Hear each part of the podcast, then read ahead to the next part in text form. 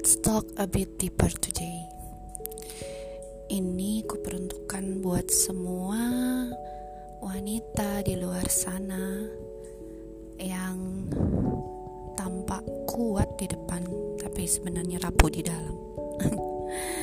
Aku percaya sih setiap wanita itu sekuat apa pun dia tunjukin di depan, tapi dia akan sangat lemah ketika dia sendiri di kamar mungkin merenung dengan apa yang udah terjadi, mungkin kesalahan yang dia buat atau situasi yang tidak menyenangkan, tapi dia tetap bertahan.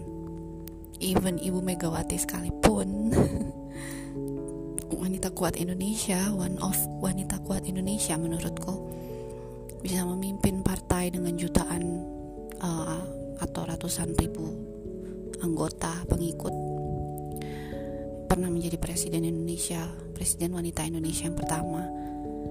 Walaupun dia wanita, tapi dia juga pasti punya sisi lemah kok. Cuman kita aja nggak lihat, ya dia aja nggak tunjukin gitu. Bu Risma misalnya, dan Najwa Sihab misalnya, itu yang bisa aku mention nama-nama yang muncul di layar kaca yang mungkin bisa jadi contoh dan mungkin di sekeliling kita juga kita lihat sih beberapa wanita seperti itu. Mungkin ibu kita sendiri, mungkin ada juga ibu yang gak pernah nunjukin rasa sedihnya ke anaknya. Kalian punya tipe ibu yang seperti apa? Ada yang memang karena saking gak tahan akhirnya terluapkan, tapi ada yang sebegitu hebatnya nutupin rasa sakitnya. Dia bertahan untuk sesuatu yang dia dia rasa harus dipertahankan gitu loh. Itulah hebatnya wanita-wanita kuat ini. Kenapa dibilang hebat? Mungkin perbandingannya gini. Um, sebagai literasi umum ya bahwa wanita itu kan lemah di perasaan. Sedangkan laki-laki mungkin lebih kuat di logika. Bukan berarti laki-laki nggak pernah tersakiti.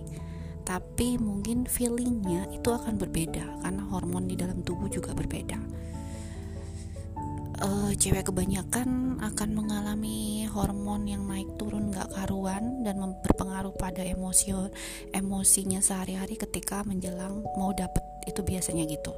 Sebenarnya nggak semua wanita. Aku juga kadang bisa stabil kok. Ada di waktu-waktu tertentu aku biasa aja. Nggak terlalu emosional. Tapi di bulan-bulan yang lain lebih emosional. Bagaimana ngukurnya aku juga nggak tahu. Tapi itu ada dan terjadi. Nah pria tidak pernah mengalami hal-hal semacam itu kan? Jadi maksudnya kenapa wanita itu tampak kuat? Karena sebenarnya mereka I I will not say that wanita itu lemah tapi wanita itu lebih sensitif mungkin lebih perasa gitu. Tapi dengan kesensitifan yang mereka punya dengan feeling kuat yang mereka punya perasaan yang mereka punya tapi mereka bisa show off that they are fine. Mereka kuat mereka tegar aja. Dan itu ekstra banget gitu loh. Sedangkan laki-laki sudah dari awal dari kecil dituntut harus kuat. Kebanyakan orang tua zaman dulu mungkin ya mengajarkan laki-laki nggak boleh nangis. Kind of things. Itu udah diajarin gitu loh dari kecil. Sedangkan wanita dibiarkan. Wanita waktu kecil kita masih anak-anak kita dipuk-puk kalau nangis. Mungkin ada sih beberapa keluarga yang menerapkan disiplin tinggi ke anaknya yang ketika nangis mungkin juga tambah dimarahin. Mungkin ada tapi overall ini kita bicara secara keseluruhan aja ya. Overall pasti anak wanita di rumah itu akan lebih di, dilindungi lah. Kakak-kakaknya aja suruh kalau dia punya kakak atau dia punya adik laki-laki pasti disuruh ngelindungin yang anak perempuannya. Itulah jadi dari awal sudah dipupuk bukan bukan dipupuk ya sudah sistem itu udah terjadi um, wanita selalu dilindungi dijaga gitu. Nanti setelah dia besar dia harus belajar dari awal bisa dibilang gitu. Karena dari lingkungan rumah ini kita ngomong keluarga yang normal aja ya yang orang tuanya lengkap dan orang tuanya baik-baik aja gitu. Maksudnya tidak bercerai atau orang tuanya tidak punya temperamen yang apa uh, mengkhawatirkan. Ini kita ngomong keluarga normal aja ya mereka sudah disayangi dari keluarganya dilindungi sama ayahnya of course. Dilindungi sama kalau dia punya kakak punya adik laki-laki juga saudara laki-lakinya dia. Tapi ketika dia udah dewasa dia mulai um, beranjak dewasa lah bagaimanapun dia harus menghadapi dunia gitu loh. Sedangkan dia tidak dipersiapkan untuk itu belum dipersiapkan untuk itu. Mungkin dia dipersiapkan untuk sama seperti anak laki-laki juga untuk belajar belajar eksak di sekolah. Berapa pelajaran bagaimana mendapatkan nilai yang bagus. Tapi tidak ada pengajaran bagaimana menjadi kuat ketika ada masalah. Dia harus belajar itu sendiri ketika masalah itu datang gitu loh. Dan itu kan berpengaruh beda sama setiap orang. Ada yang nggak kuat dia langsung nangis. Ada yang mungkin pemalu dia nggak mau nunjukin. Ada yang gengsi itu semua udah jadi kayak tergantung karakter memang tapi intinya dia tuh nggak belajarnya dari kecil. Dari kecil dia taunya dia disayang dilindungi gitu kan. Um, tidak disakiti. Dia tidak tidak tidak tahu rasanya disakiti awal-awalnya. Nanti setelah banyak dewasa apalagi kalau sudah mulai kenal percintaan. Apalagi anak zaman sekarang ya. Anak zaman sekarang tuh SMP pacaran tuh udah biasa. Bahkan SD pacaran tuh udah biasa bahkan anak TK aja kadang orang tuanya bercanda pacarmu siapa? kayak gitu. Some of my college friends uh, gitu. Ada yang godain anaknya. Atau anaknya sendiri ngaku oh ini pacar aku. Even though they don't know what's the definition of pacar gitu. Yang mereka tahu ya someone special lah yang ada di dekat mereka. Sudah segitunya. I mean di zaman aku dulu aku sendiri pribadi pacaran pertamaku SMP itu pun sudah cukup muda enggak sih pada zaman itu di tahun 2005 sekitar sekitar 2005 2004 2004 2003 lah zaman zaman aku SMP di zaman itu aja anak SMP udah pacaran. Aku pun pacaran. Aku tidak mengerti apa itu pacarnya. Aku tahu status. Udah gitu aja aku tahu oh kalau pacar berarti ada status I have someone special. Tapi apa yang terjadi ketika aku pacaran di SMP nothing. Ini kalau mantan SMP aku dengerin ini bisa dikonfirmasi sih. Nothing gitu. Nggak ada yang namanya even gandengan pun enggak gitu. Soalnya aku nggak tahu yang lain. Yang lain juga sama-sama aja sih menurutku yang teman-teman uh, satu sekolahku pada saat itu. Apakah ini uh, tergantung kondisi sekolah? I don't know tapi saat itu aku sekolah di SMP Katolik um, di satu kota nggak besar nggak kecil tapi kota terkecil di Indonesia. Um, ya kalau aku dan pacarku kita pacaran cuman status doang. At least everybody knows oh si ini pacarnya si ini gitu. Udah. Karena kita mau jalan bareng pun itu udah kayak heboh gitu loh teman-teman. Kayak cie cie cie dan pada saat itu kita risih. Aku risih. I don't know. Pacarku juga kayaknya merasakan seperti itu. Jadi sebisa mungkin tidak ke kelihatan orang kita jalan berdua justru. Berjalan berdua di sekolah ya maksudnya di koridor atau di kantin kayak gitu. Terus apa jalan di luar? Enggak sama sekali. Kebetulan dia juga tinggal di kota yang berbeda. Jadi nggak ada tuh yang namanya jalan keluar. Gimana anak SMP juga sangunya terbatas ya mau mau effort apa? Effort yang bisa aku rasakan adalah telepon. Jadi teleponan deh kita pulang sekolah atau malam dia telepon dan pada saat itu belum ada namanya handphone. Jadi dia pergi ke warnet untuk reach my phone my house my phone in the house. Udah ngobrol itu pun nggak lama. Karena pada saat itu aku memang backstreet ya maksudnya tidak tidak memberitahu ke keluarga bahwa eh aku punya pacar eh bisa digaplok tuh kayaknya tapi ya itu tiap ada telepon berdering aku pasti akan lari angkat. Dan itu pun nggak sampai 5 menit karena papaku kayak udah curiga-curiga gitu ngapain sih kok ada yang telepon? Dan itu kan basa-basi ya teleponnya. Lagi apa? Kind of stuff ya somehow cerita-cerita tentang kegiatan tentang barusan ngapain. Oh habis potong buah habis makan mangga gitu. Oh nenekku habis minta aku beliin ini. Kind of stuff jadi nggak ada tuh yang namanya gandengan jalan ke mall kah misalnya? Atau apa ya? Apalagi yang lebih dari itu ya? Cium-cium no. Um, apalagi? Nggak ada pokoknya jadi cuma status saja tapi zaman sekarang namanya udah pacaran di SMP pun itu batasnya udah lebih dari itu apalagi yang di kota besar ya tapi nggak juga sih nggak harus di kota besar. Mungkin bedanya kalau kota besar mereka bisa jalan ke mall. Tapi kalau di kota kecil mereka jalannya ke mana? Ke sawah mungkin ke taman deket rumah atau ke rumah temen. Kayak gitu. So yeah that's the different uh, pangkal cerita aku adalah apalagi anak-anak generasi sekarang sudah mengenal cinta lebih awal terus mereka tuh nggak tahu caranya. Ya si cowok juga belum mungkin diajarkan cara memperlakukan wanita dengan baik. Namanya juga masih anak-anak ya kan? Dan si cewek juga begitu kesensitivitasannya dia tinggi.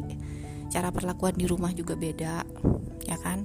Apalagi kalau si cowok nggak punya saudara cewek dan si cewek akan banyak merasa tersakiti mungkin dengan hal-hal kecil lah aja. Harapan-harapan yang terwujud gitu. Ber, seiring berjalannya waktu permasalahan akan semakin complicated. Uh, eh, SMA mungkin akan lebih parah pergaulannya S kuliah. Jadi kayak udah zaman sekarang tuh orang kuliah orang pacaran zaman kuliah tuh udah kayak orang orang apa masalahnya tuh udah kayak orang yang berumah tangga gitu loh. Paham gak sih? Kayak gitu dan seterusnya. Jadi sudah kayak nggak ada perbedaan orang gaya pacaran anak kuliahan atau anak SMA sama yang anak pacaran anak kerja atau yang uh, apa early 30 itu kayak udah nggak ada beda. Gayanya udah gitu-gitu aja semua sama kembali lagi di sinilah si wanita-wanita dituntut untuk lebih kuat. Lebih kuat. Beberapa tangisan air mata yang tidak sengaja terjadi mungkin karena kesensitivitasannya itu ya. Sensitif mungkin dimarahin dikit udah sakit hati. Tidak diperhatikan sedikit udah sakit hati. Mana kalau misalnya masih sama-sama belajar mencintai itu tidak bisa mengimbangi dan semua dan masalah-masalah yang lebih complicated lainnya. So bisa dibayangkan dibilang wanita itu kuat ya karena dia tuh belajar sendiri gitu loh. Dia belajar sendiri how to survive. Mungkin orang tuanya juga nggak cerita kalau ada anak perempuan yang deket sama orang tuanya well congratulation. Karena itu baik sih bagus. Um, tapi nggak semua begitu. Seperti aku misalnya dan teman-temanku mereka ya keep it their self gitu loh. Um, tidak segitunya open to their family maksud apalagi tentang masalah percintaan. Dan itu kayak harus ditanggung sendiri benar-benar ditanggung sendiri. Gimana rasanya untuk tetap menjadi kuat satu seharusnya udah nggak kuat gitu loh. Gimana tetap bertahan dengan keadaan meskipun sakit? Duh dalam kan nih dan itu yang terjadi pada wanita-wanita zaman sekarang yang beredar di YouTube, Instagram, TikTok, and so on. Apalagi TikTok tuh sekarang lagi marak kan. FGP FGP TikTok di mana di mana seorang wanita merasa tersakiti tapi kayak susah move on sakit tapi tetap dijalani gimana itu ceritanya? Secara logika bagi semua pria mungkin tuh kayak kalau itu adalah saudara perempuan dia atau itu adalah temen dia dia akan nasihatin kayak goblok lu gitu kan. Ya dia pun tahu dia goblok gitu loh. Nggak usah dikasih tahu juga tahu gitu. Tapi nggak bisa dijelaskan juga tapi aku sayang ya goblok lu. Sudah beda si wanita ngomongnya pakai perasaan si pria ngomongnya pakai pikiran. Secara pikiran iya goblok uh, kenapa masih bertahan di situasi yang tidak enak. Tapi secara perasaan ya gimana nggak bisa dijelasin nggak ada rumusnya juga. Gitu. Jadi aku give unstanding applause buat wanita-wanita di luar sana yang kuat banget gitu loh. Karena aku sendiri mungkin gak akan sekuat itu uh, maksudnya yang kuat yang sampai nggak mau nunjukin rasa rasa lemahnya dia. Jadi dia kayak act like a man. Laki kan kalau laki kayak gitu tuh udah biasa. Dari kecil udah digembleng seperti itu. Jangan nangis. Jangan tunjukin lu lemah kind of stuff. Padahal mungkin hati juga sakit ya. Sama masih masa-masa manusia gitu loh. Cuman udah lebih terbiasa. Paham gak sih? Kayak sekarang kita uh, disuruh ngelakuin hal-hal militeri sedangkan kita tuh nggak pernah nggak pernah di training secara militer. Gimana coba? Seperti itu mungkin rasanya. Laki-laki udah di training secara militer tiba-tiba perempuan disuruh ikut langsung perang langsung ngikutin semua kegiatan step by stepnya. Tapi nggak pernah diajarin. Susah kan? Tapi kalau ada orang yang bisa tetap ngikutin walaupun sebenarnya dia tertatih-tatih luka jatuh bangun jatuh bangun tapi dia tetap ngikutin dengan baik gak ngeluh mau ngeluh tapi disimpan sendiri gitu loh. Itu luar biasa sih luar biasa banget. Jadi special for teman-teman perempuan aku di luar sana yang tetap kuat yang walaupun kalian menunjukkan kelemahan tapi kalian tetap ada bertahan. Banyak loh lah perempuan-perempuan kayak gitu. Ini bukan masalah di pelet ya. Bukan masalah goblok kayak gimana ya. Apalagi ya aku beri standing applause bagi istri-istri kuat di luar sana gila. Itu kayak kalau udah nikah tuh kayak nggak ada option nggak ada second option gitu loh. Kadang di FYP juga keluar tuh tentang istri-istri tersakiti. Tapi kadang-kadang ada yang sok kuat atau um, atau mungkin memang kuat ya. Kayak um, bilang bahwa aku juga sebenarnya masih dideketin banyak pria gitu. Kalau misalnya cari masalah lagi ya udah aku putus aku ceraiin aku akan apa uh, ganti situasi baru suasana baru dengan pria lain. It's not that easy man. Jadi uh, I don't know mungkin itu hanya sekedar FYP ya, tapi itu juga jadi motivasi kan ya bagi yang mendengarkan apalagi kalau ada di situasi yang sama. Tapi aku sih nggak mendukung program dia. Yang namanya nikah udah you have no choice gitu kamu udah nggak bisa berpikir untuk belok kiri belok kanan. Udah jalanin aja itu jalanmu udah gitu. Kamu nggak boleh milih lagi. Ya gimana cara memperbaikinya? Dan standing applause bagi perempuan-perempuan yang masih keep bertahan gitu loh. Wow. Wow. Kalian Wonder Woman banget. Disakitin misalnya nggak dinafkain. Ada yang mungkin suami tukang pukul bukan tukang pukul maksudnya KDRT atau sekedar cheating ya kan? Mungkin suaminya keluar rumah bilang kerja membiayai kehidupan keluarga didoain baik-baik sama istrinya di rumah supaya bawa rezeki supaya selamat supaya bla bla bla. Gak taunya di luar cheating selingkuh sana sini. Mungkin cuma main-main tapi please lah. Kalau masih main-main kan ya jangan jangan nikah gitu. Tapi ya ya gimana ya? Aku nggak bisa ngomong banyak karena aku belum menikah aku nggak pernah tahu permasalahan rumah tangga yang seutuhnya. Tapi anyway perempuan-perempuan yang tetap mungkin tahu dan bersabar gitu kan. Terus mereka tetap mendoakan mereka tetap udahlah pokoknya sabar dan kuat dan itu wah keren banget sih serius. Serius keren banget. Keren sekali. Dan buat perempuan-perempuan yang mungkin mungkin juga masih pacaran ya tapi kayak dia udah feel like oh this guy is the one gitu. Atau mungkin nggak mikir ke situ juga. Cuma ya di, yang dia tahu adalah udah aku sukanya sama dia gitu. Aku aku aku susah untuk membuka hati ke yang lain. Terus dia kayak tetap disakiti mau mau aja sakiti mau mau aja. Bisa juga si cowok nggak intentionally nyakitin misalnya ada tuh cowok cuek ya kan? Nah ceweknya kelingi cowoknya cuek ceweknya kelingi. Nah si cewek kelingi merasa tersakiti karena si cowoknya cuek. Mungkin nggak intentionally gitu loh. Tapi ya tetap dia merasa tersakiti. Dia sedih dia nangis nangis dia gini gini mungkin sekelilingnya dia teman-temannya pada bilang ya udah putusin. Ya udah move on gitu. Ya udah cari yang lain karena staff dia nangis. Mungkin dia udah nuntut udah ngasih tahu aku maunya diginiin diginiin tapi cowoknya nggak melakukan apa yang dia mau dan it's broke her heart. Terus gimana? Ya udah tapi dianya masih suka gitu loh. Aku pernah dengar satu FYP juga di TikTok. Um, ada yang nanya ke satu orang kayaknya dia selebgram atau apa aku lupa. Anyway ditanya ini gimana? Ngasih tahu orang yang bucin kayak gitu. Sekarang katanya bucin ya. Mungkin zaman dulu kalau sekarang dengar kata bucin kayak negatif thought nggak sih padahal dulu sebelum nggak ada kata itu kayaknya orang yang seperti ini juga nggak di standardize di negatif side gitu loh. Anyway jadi ada ada seseorang bertanya ke si selebgram ini gimana nggak sih orang bucin? Gimana ngasih tahu orang bucin? Kayak gitu. Terus dia bilang gak usah dikasih tahu dikasih semangat aja katanya.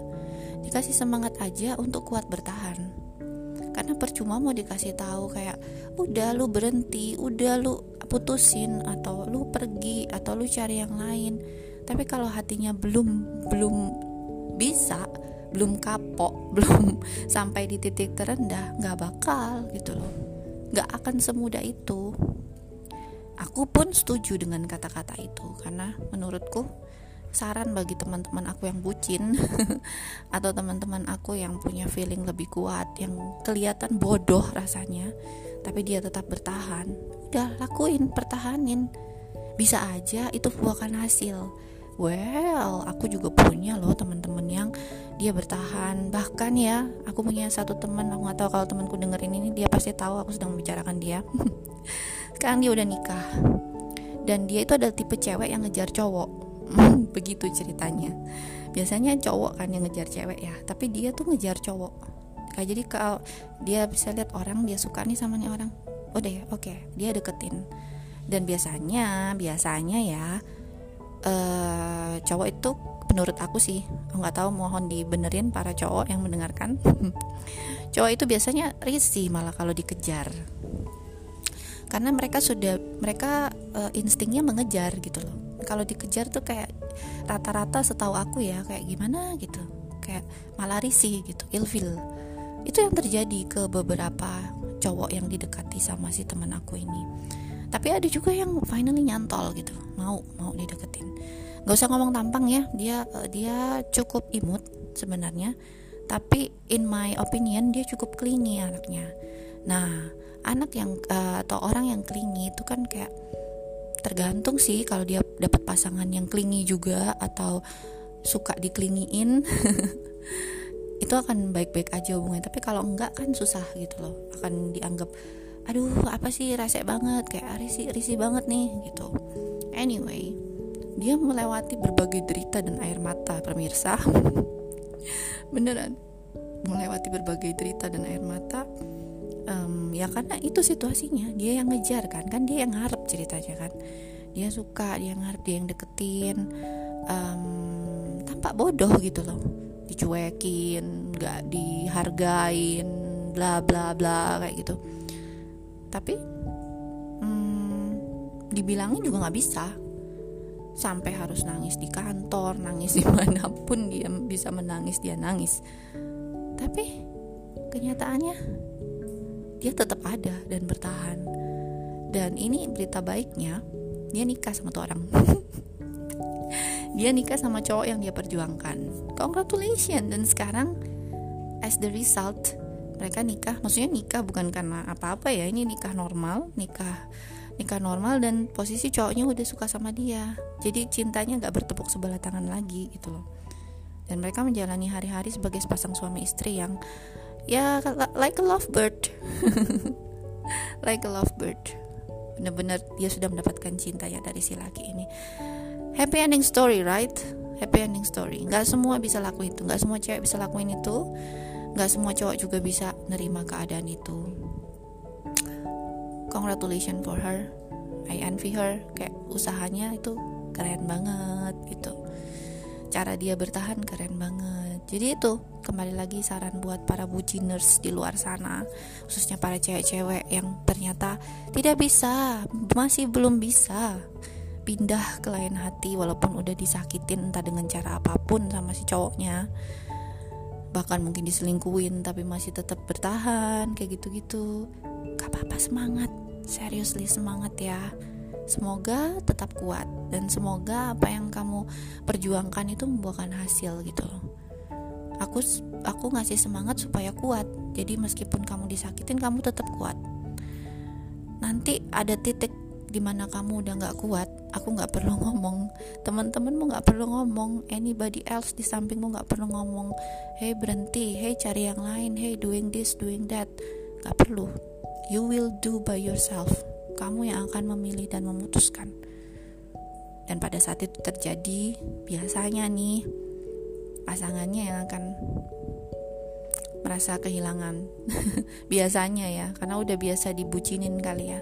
Atau mungkin nggak harus anu lah nggak harus nggak harus langsung tapi beberapa saat setelah itu. Karena akan berbeda feelingnya. Gimana pun tuh apa dicintai dan mencintai itu kan beda rasa ya. Dicintai itu sebenarnya enak loh beneran. Tapi mungkin kadang risih juga. Ada yang risih aku juga pernah ada di posisi dicintai dan aku risih. Tapi aku nggak bisa lupa.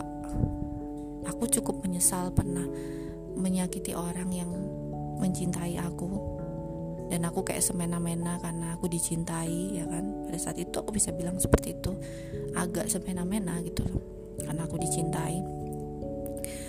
Um, tapi setelah anu aku juga adalah perasaan kayak dia tuh memang so something gitu.